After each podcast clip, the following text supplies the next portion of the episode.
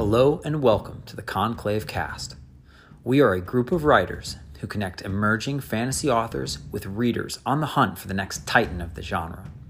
Every few weeks, we will introduce a new world, a new tale, and a new author so you can learn the story behind the story and meet the creator behind the pen. I'm your host, Tim Fasciola, and I hope you enjoy the show. Hello and welcome to the Conclave Cast. I'm Tim Fasciola, and joining me today is Lacey and our very special guest joining us again, the author of the Coming of Áed trilogy, E.G. Radcliff. E.G., thank you so much for coming back for our deep dive today. Thank you so much for having me back for a deep dive today. this is the fun We're part. so excited to get into some spoilers because there's so much to unpack from this book. It's amazing. Like if you haven't read this yet, you guys need to stop and just like go and read it because wow. Oh, It's next Y'all are gonna make me blush. and that's why we don't do video, just in case you need a. Like... no, but seriously, we are going to be talking about all the nitty gritty in the Hidden King and the Wild Court today. So if you haven't picked up your copies of the Coming of Áed trilogy, links will be posted in the description. Make sure you check that out, then come back. If you're like, wait, I'm not really sure what all this you're talking about is, we have a teaser talk with EG that we uh, filmed previously, so check that out. You'll get a little bit of a tease, and uh, then once you've read, come back and join us for this edition. So let's jump in. So this is really for your fans, and I imagine there's so many people who are just like, oh yes, especially like especially after the series is over, like anytime you get an opportunity to jump back in and like just be a fan again, get sucked back into the world. Eh, I'm I'm like so happy for like your readers. Um, but what I love about Áed, let's start with Áed and Ronan, right? What I loved about their relationship is that in many ways, through many trying times, they just they stick together. They're all each other had, and we mentioned this in the teaser talk. But um, found family versus biological family is a theme that carries throughout, and uh, just like what details can you shed on the untold story of Ronan as a child, like his abandonment and how he ended up with Áed, um, and then because Áed has his own issues with abandonment that we we get to see and witness. Um, of an awkward, you know, reunion with with his uh, biological family. Um, so, what can you share with us about um, Ronan's abandonment and the significance that had on Áed processing his own? yeah, absolutely. So Áed really has a twofold kind of abandonment. Uh, he's got biological family, um, of which he only has a letter from his mother. Um, and he doesn't even get a chance to read that letter until he's like 10. Um, and then he has the abandonment from his adopted uh, mother um, in the maze. So when it comes to interacting with Ronan, um, it's kind of a sense of never letting it happen to him. Um, and you know that that leads to this kind of attachment, you know, where something bad happening to Ronan is the worst possible thing that could happen to Áed. Even when in the Hidden King, Áed is in the dungeon, you know, not having a good time. Um, As people tend to do in dungeons. as as people tend to do in dungeons, they don't have a good time. I have heard. Never been in a dungeon. It's probably miserable. Anyway, Ronan's on the forefront of his mind. Um, and so that kind of you know, I, really liked watching their dynamic because in the maze, Ronan needs that. He's also a little boy.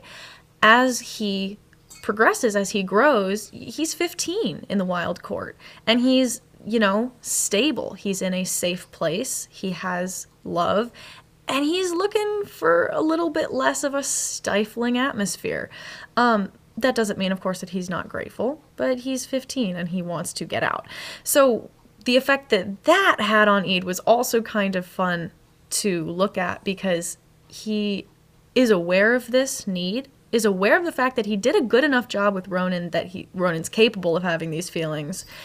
But it also hurts to give him that independence when something bad happening to him is his worst fear.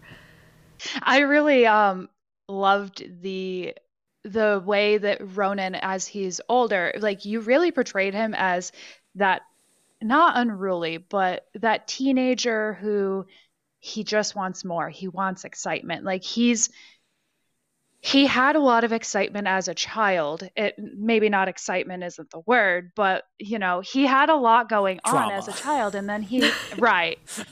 And you know what? Thank you, Tim. and then he ended up in this very um stable re- not relationship but upbringing with with Áed and you know, you can tell that Áed has definitely sacrificed a lot for him and that like there is a certain level of trust that they have with each other. And then I just loved how from the beginning when Ronan feels so stifled and then he grows and goes on to be independent. And then at the moment where he's alone and he has to do something by himself in order to further the plot and what happens at the end um like he actually second guesses it and he he's worried about it and he's worried about Áed and the tables turn and I just love the growth of his character in that respect. Um I don't know that there was a question in there, but I just wanted to like say how much I loved Ronan because his his character was by far my favorite one. So well, what's really interesting is how like you so because of the nature of their relationship, right? Like you said, there is the age gap is too too small to be parent child, but also like their role functions are n- not close enough to siblings that th- they can really grasp onto that either. So when Ronan comes into his own, he like there's a natural teenage angst, but it's really just like teenagers wanting to have enough separation from their their nest, if you will, to kind of blossom into their own, you know, their own identity, like figure out who am I? How do how do how would I know how Áed would like want me to do this? I know how Áed would do this, but like how would I as Ronan want to do this? What is the best way for me to do it? And I think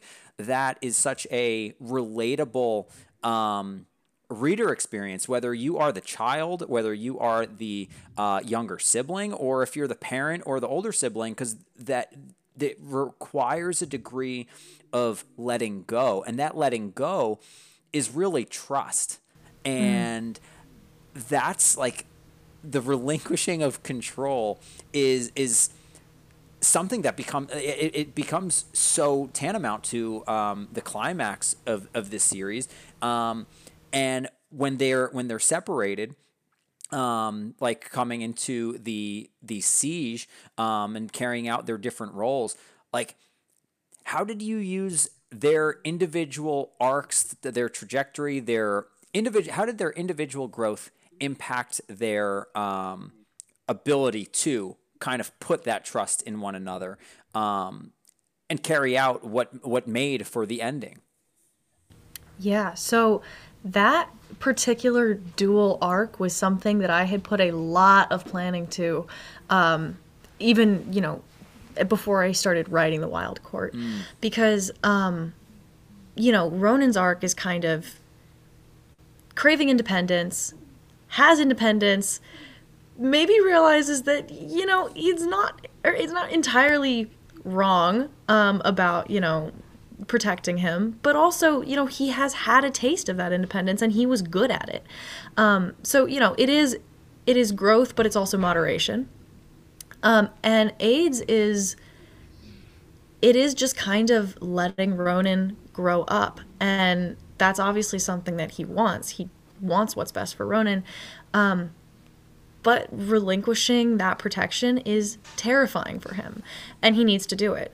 Um, so the the connection between those, the dynamic between those created some tension between them as, you know, you can see throughout the book, but it also never destabilized the inherent trust that, you know, each person had in each other. Trust not to do something stupid, no, that's out the window. But trust in, you know, the other person as someone who, you know, would never intentionally harm the other. That kind of trust is very present. Don't trust Ronan not to do something stupid. Yeah, that kind of went out the window um, very early on when he decides to sneak over the veil. Like that's peak teenage rebellion, and yeah. I was just like, I was reading and waiting for it because I was just like, oh yeah, he's gonna do something that he should not do. What is it? And then he shows up. I was just like, oh no, you left the human world without protection. Oh my goodness, like mm-hmm. Áed's gonna have your head on a platter. yeah, well, and then it's the, you know what I thought was really interesting was that was there's no way to undo it. You know, like right. you can't go back, so you just kind of have to cope with it. Um, and uh, yeah, that was fun. But we, not we, for them. But, but in many ways, that's so that's so true to life, right? Like, not you don't. There is no undo. There's no edit undo. Mm-hmm. There's no um like take back. There's no, there's no control Z. Yeah. It, yeah. In in in life, you make a decision and you you kind of have to ride with the consequences. And um the the magic system that allows for entry into um the Fey realm yeah, you got a while to wait before you can, uh, yeah. you know, click undo on that one. Um, and it obviously changes the whole dynamic of, um, you know, what what was happening. Both obviously wouldn't have found success in the Fey realm if Ronan wasn't there. But my thought, like reading, I was like, well, wait, what's happening in the human realm? Like, is is that something that um, if you had had the page space that um, you wanted to explore like as as a as a like what behind the scenes things were you thinking that didn't make the cut that your readers might have been like ooh. A good bit. Um, a lot of it completely mundane um, but yeah i mean ronan pretty much dipped out of the human realm and just left it. And so that was you know that was having its own plot that we just didn't see mm. during the entire book. Um, fortunately, he left Kainrig in charge. Probably the smartest thing he could have done, but you know, I mean, he's not he's not dumb.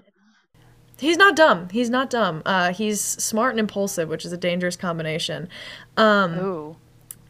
But uh, you know, that, that I think I hinted at the end of the book that going back, you know, we might have we've ended our plot quite nicely, but going back, there's still going to be a little little cleanup to do, um, mm-hmm. and so you know, since all of the main characters were like by necessity completely detached from that, um, I wasn't thinking about it too too much outside of like there's going to be work to do later in the abstract. F- future um, future mm-hmm. Áed problems. exactly, exactly.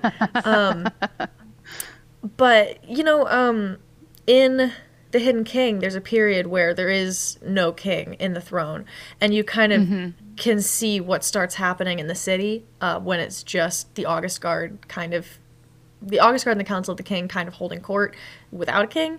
Um, and I'd imagine it would be something similar to that. Yeah.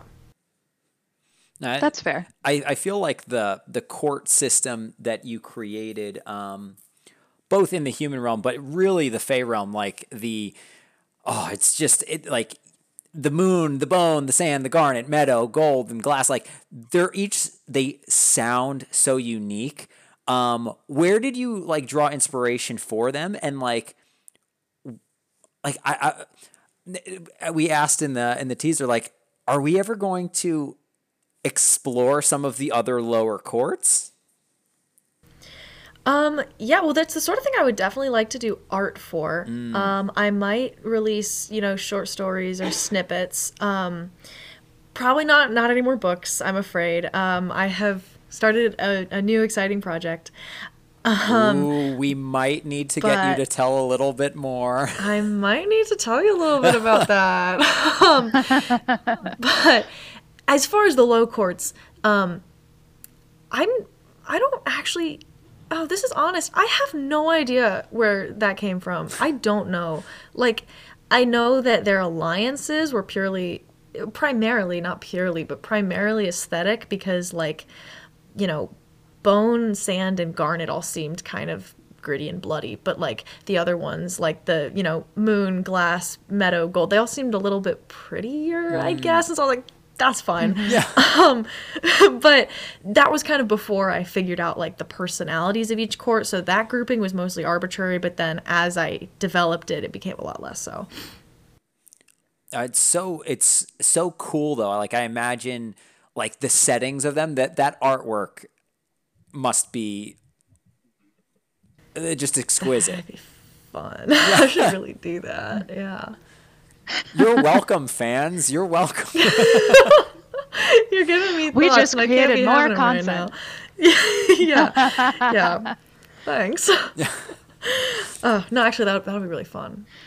Okay, I need to stop thinking about that. What was the next question? so uh, it was really just like you know, will we get to visit and like where the inspiration? You you answered. You answered those questions. Okay. Um. So, but let's talk a little bit about the first um the first time we get to enter the Bone Court. Um.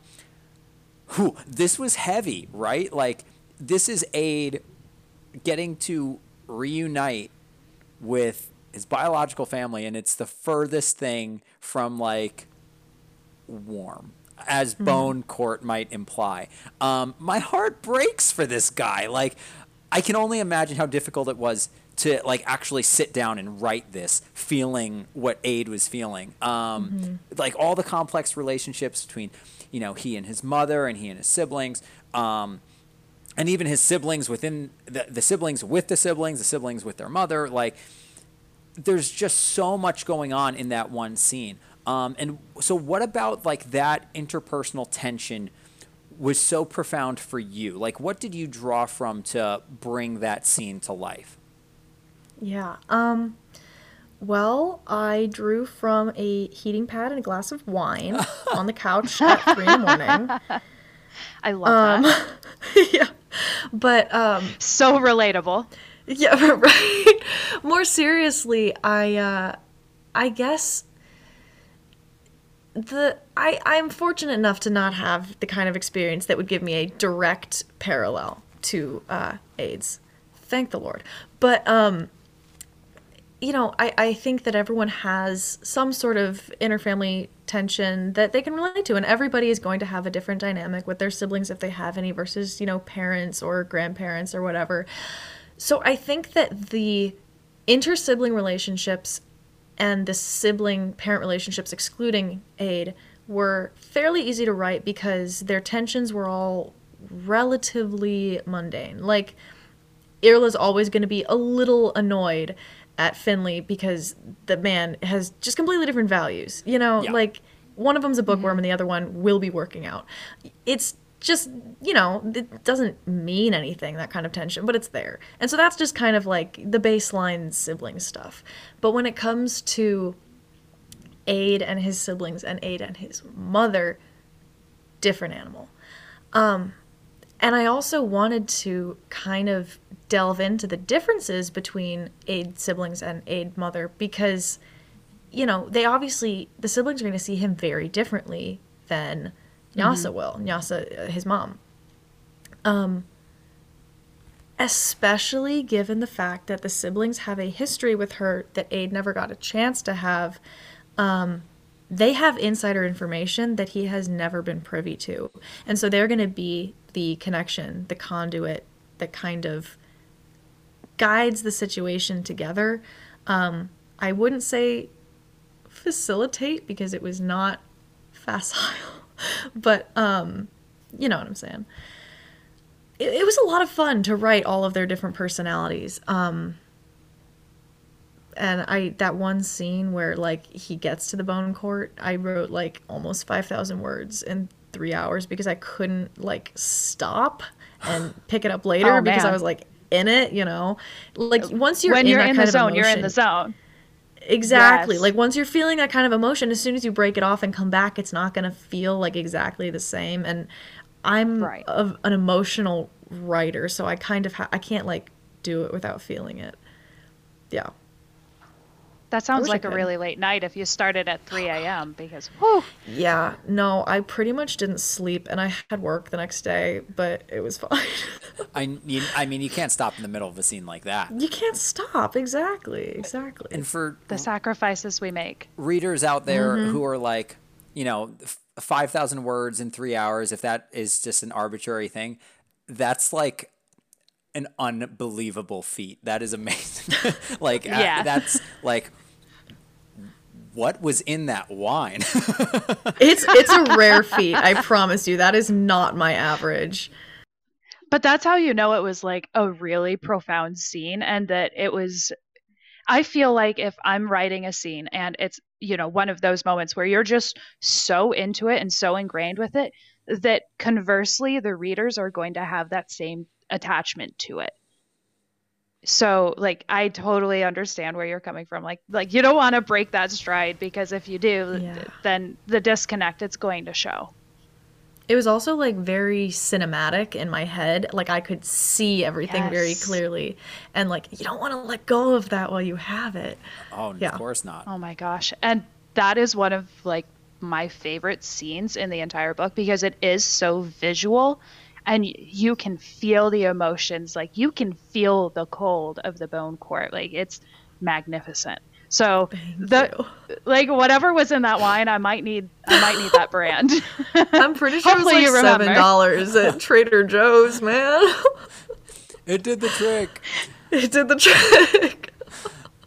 I, I mean the the lasting beauty of the wild court though is like it, its its roots are found in this scene at the bone court because um, it's all about people coming together in the end when it matters most.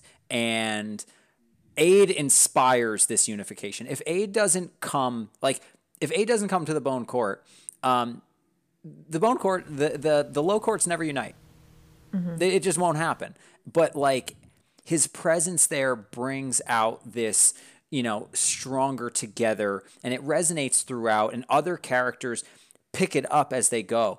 Um and like it just it just i mean flat out just works but um Thanks. like what what about this um, stronger together mentality was so important to you?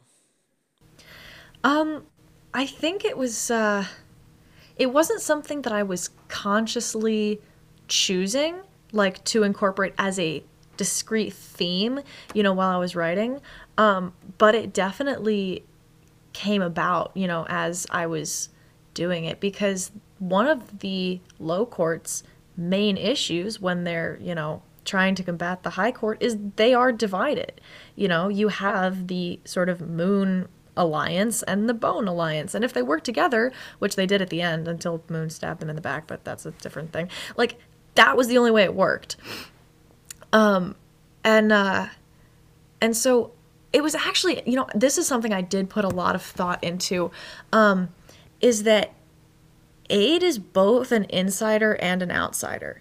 I kind of didn't want the idea of like a complete stranger swooping in and fixing everything.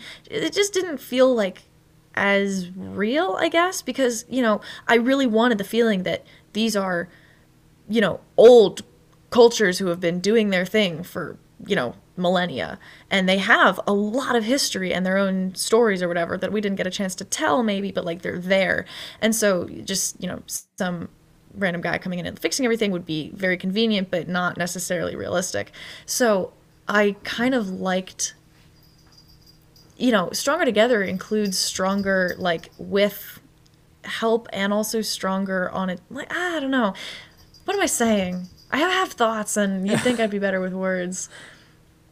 I don't know. It's like Áed is a force to bring together pre-existing entities, you know. And of course, he brings his own merit to the table, but that's a lot of his plot role. You know, if we're just stripping character out of the equation.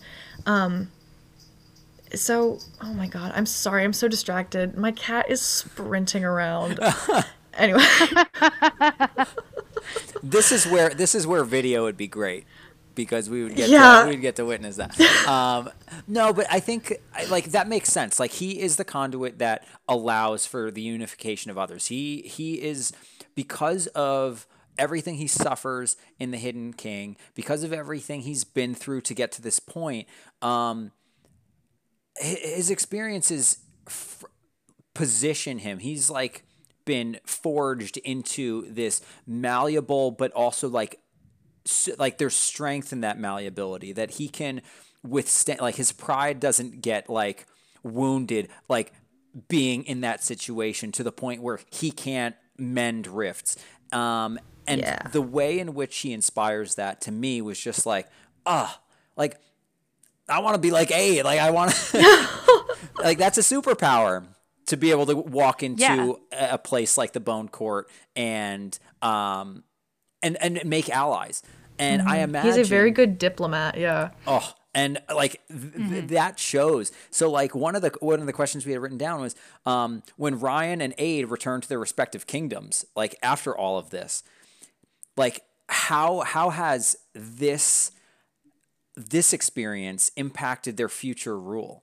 Like they they will be better kings having gone through all of this. Yeah, so Rian and Eid are kind of uh, foils to each other in a certain sense. Um, they have, you know, certain similar experiences and also some that are very different in a very character shaping way. Um, you know, to an extent, Rian caved under pressure, and there wasn't a whole lot he could do in that situation. I'm not trying to, you know, say he's a bad guy. Um, and there were points when, in his past, Eid did too, they're both trying to get past that. The difference is that Rian is trying to kind of in some way atone for his own sins, I guess. You know, he wants to be a better leader than the one the queen was, and he wants to undo the damage that he was kind of forced to inflict. Eid is just in kind of fixing other people's damage. You know, he's not the he's not at fault for those problems, and of course, Rian's not entirely at fault either. Complicated situation that one, but um, I think that the idea, especially for Rian, that he has allies, you know, that that people will come together and that they will you know, care about the same issues that he cares about. I think that's very that's going to be very meaningful for him going forward. And he's he was isolated for a long time, so you know, forming uh, a support group both emotionally and politically is is definitely uh, going to be something he does. And I'm sure that you know, Eid'll probably visit. They're probably pals. I don't know. Yeah. I think I think people would love that. Yeah. yeah. So you you're touching on uh Rian and his his past a little bit and like the chapter where he reveals um all of his past and everything to to Áed is it's really it's emotional. It's it got to me. I was tearing up a little bit during it just reading wow. about what he had been through um because it was it, you laid it out so well. Um how much planning did you put into his story before actually writing it into the chapter? Um, was there like a lot more that we aren't seeing, or is what we see what we get? Um, I guess in the way, yes, there's more that you're not seeing, but it's mostly like,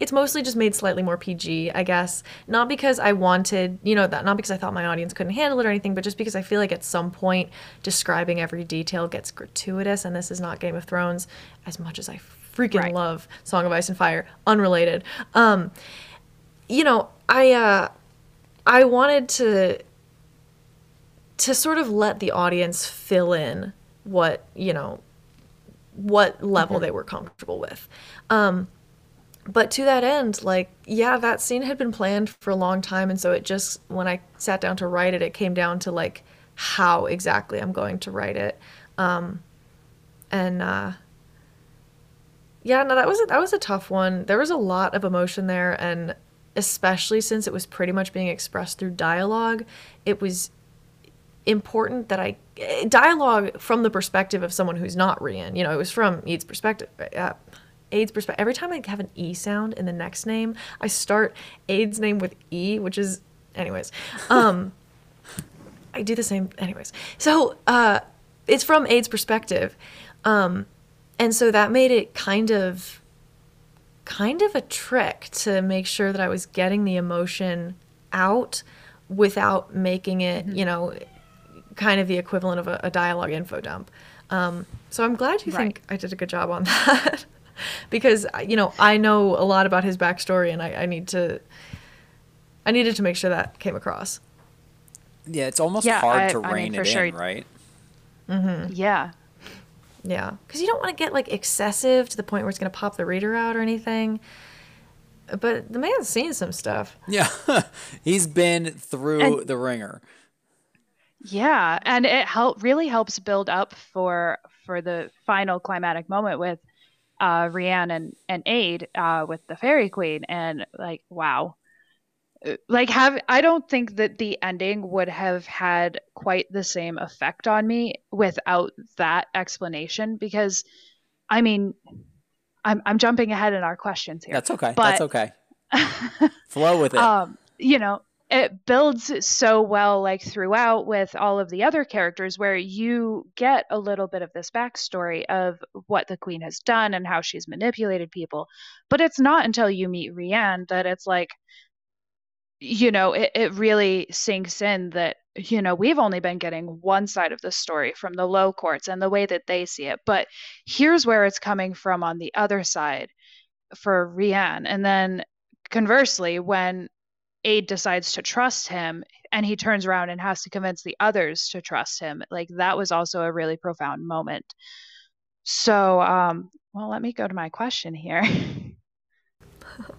I do like the point you brought up about, you know, the perspectives because, you know, setting him up to be kind of just a black and white villain um, was definitely fun while I was, you know, writing that part. But I was always knowing the entire time, like, nah, yeah, he, he's he's guilty of the stuff they say he's guilty of, but he is also a victim himself, um, Right. Which was a pretty pretty interesting dynamic to to play with.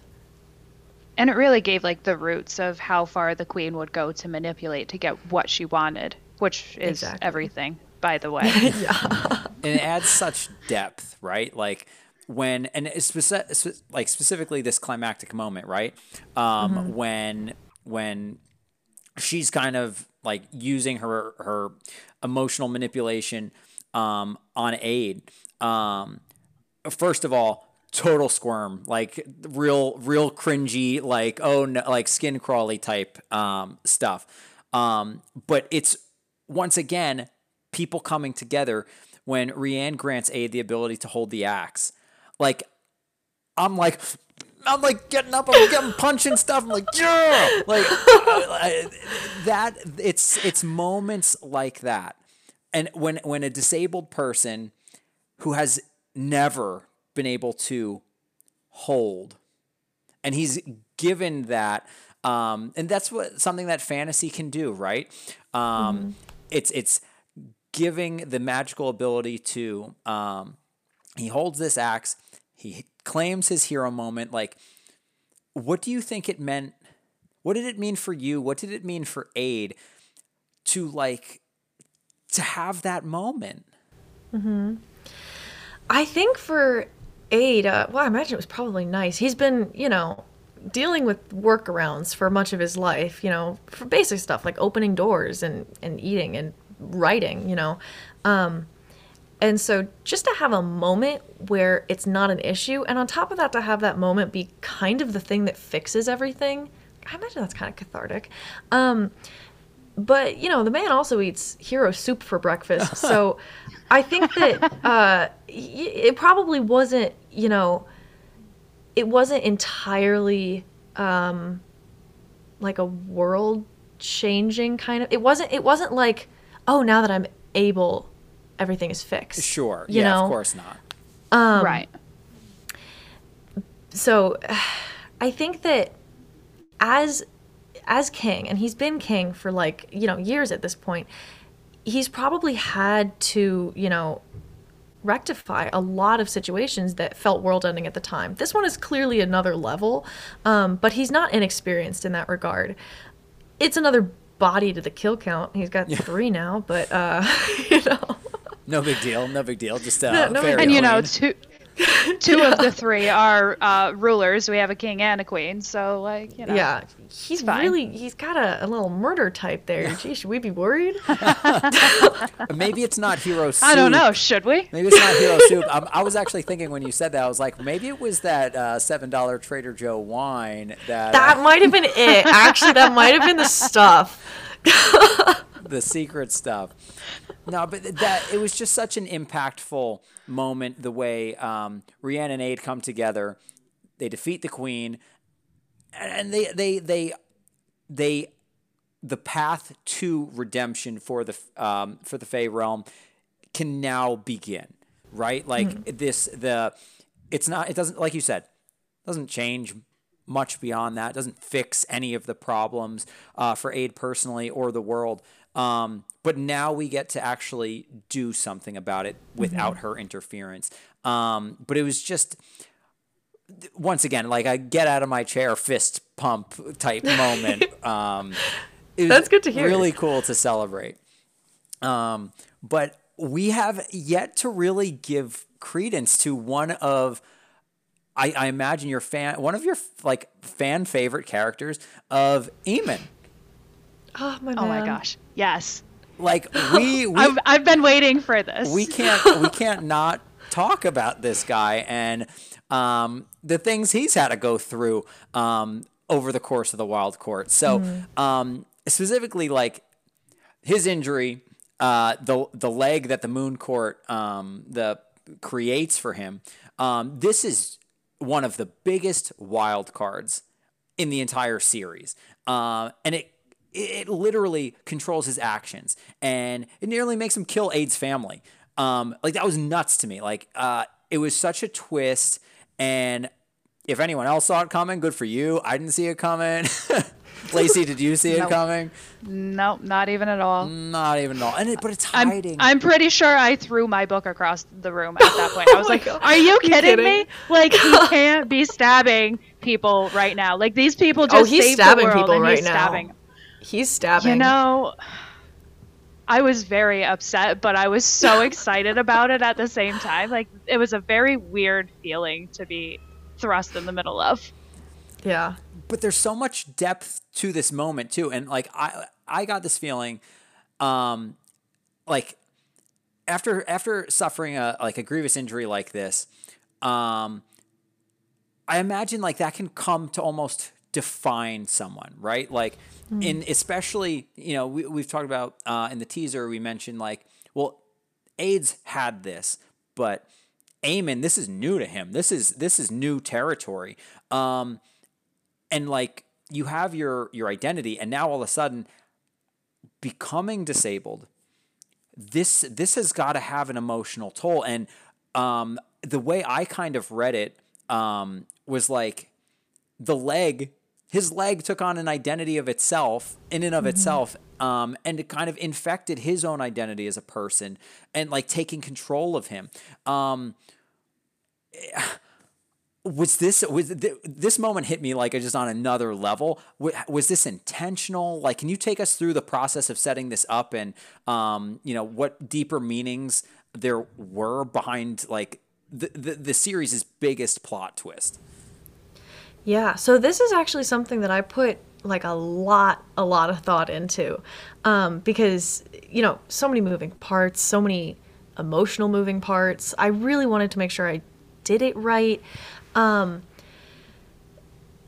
Eamon is he is such a character. You know, like he has such a distinct personality. He has such clear goals, you know, in terms of, of what he wants as a person. Um, and he never loses those. But here comes something destabilizing, you know, his his ability to do so or, you know, his perceived ability to do so, which becomes quite literal. Um, and so it's kind of the the interplay, I guess, between like his autonomy and what is being forced on him externally. Um, you know, for obviously for a lot of it, there's a plot purpose for this, but you absolutely can, and I intended you to sort of be able to read into this. And that's why it's so important at the end of the book that he gets a different prosthetic. It is on his terms, you know. Um, it's it's a kind of, of, of self, you know, the difference between self definition and being defined externally.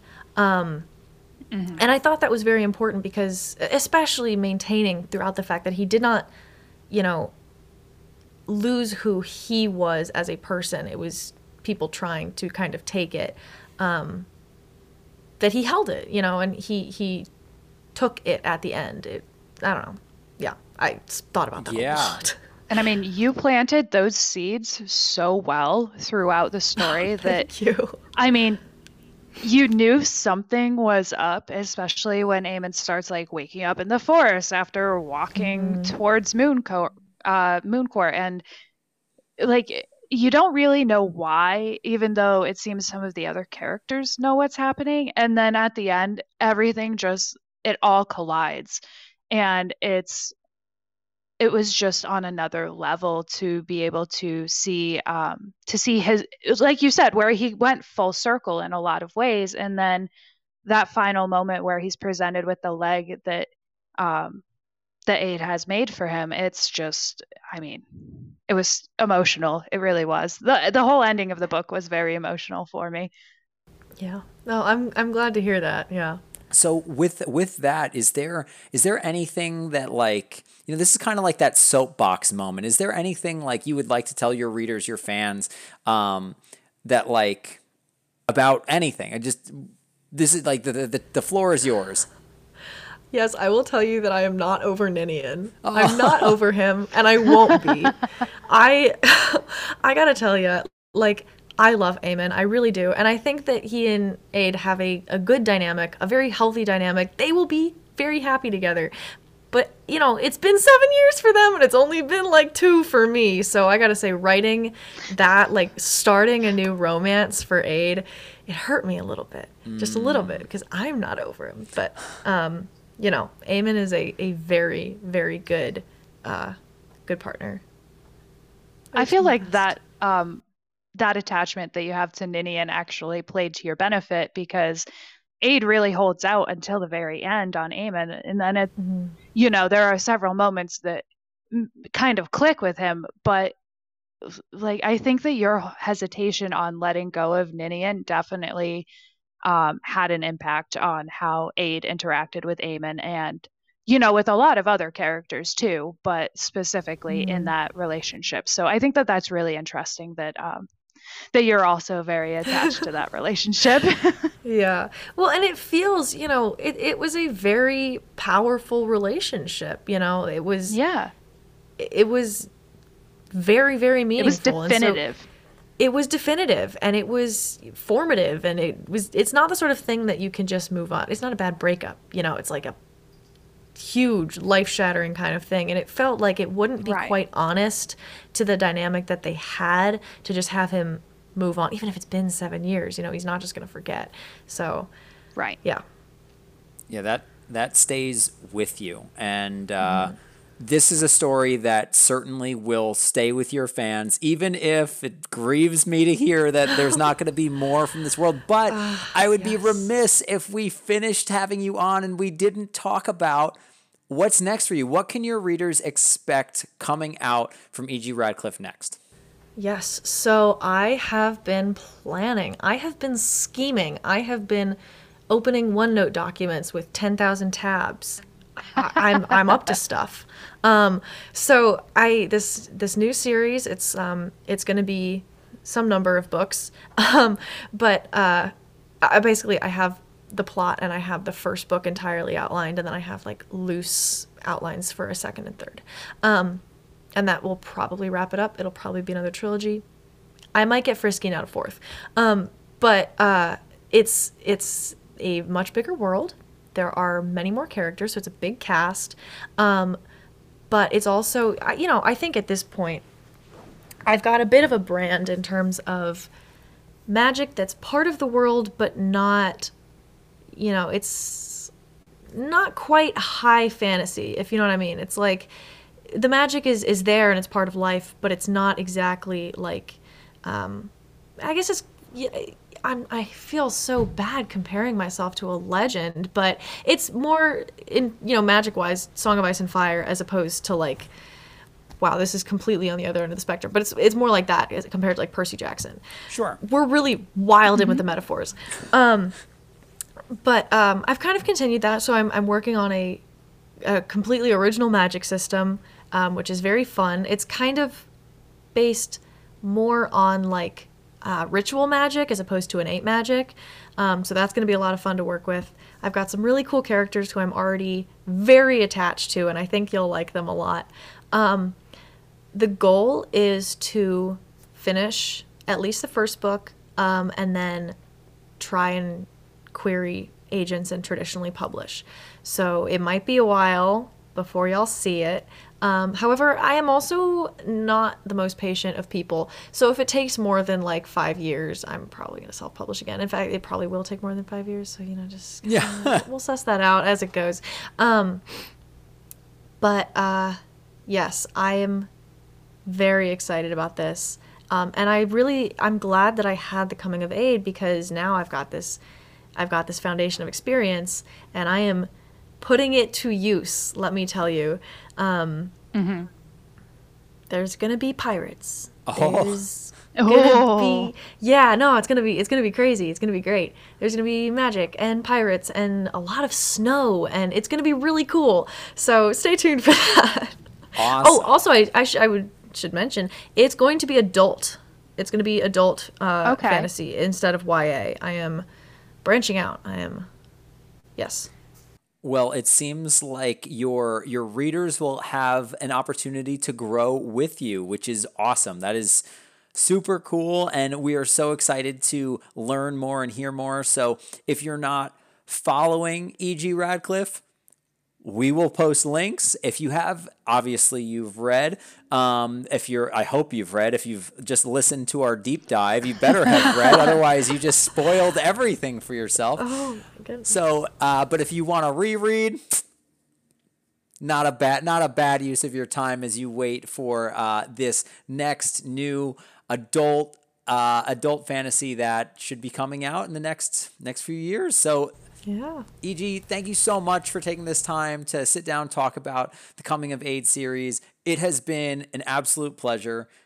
Thank you so much. Thank you so much for having me. All right. So, links posted. Thank you for joining us, everyone. Tune in next time, and we hope you join us on our next adventure.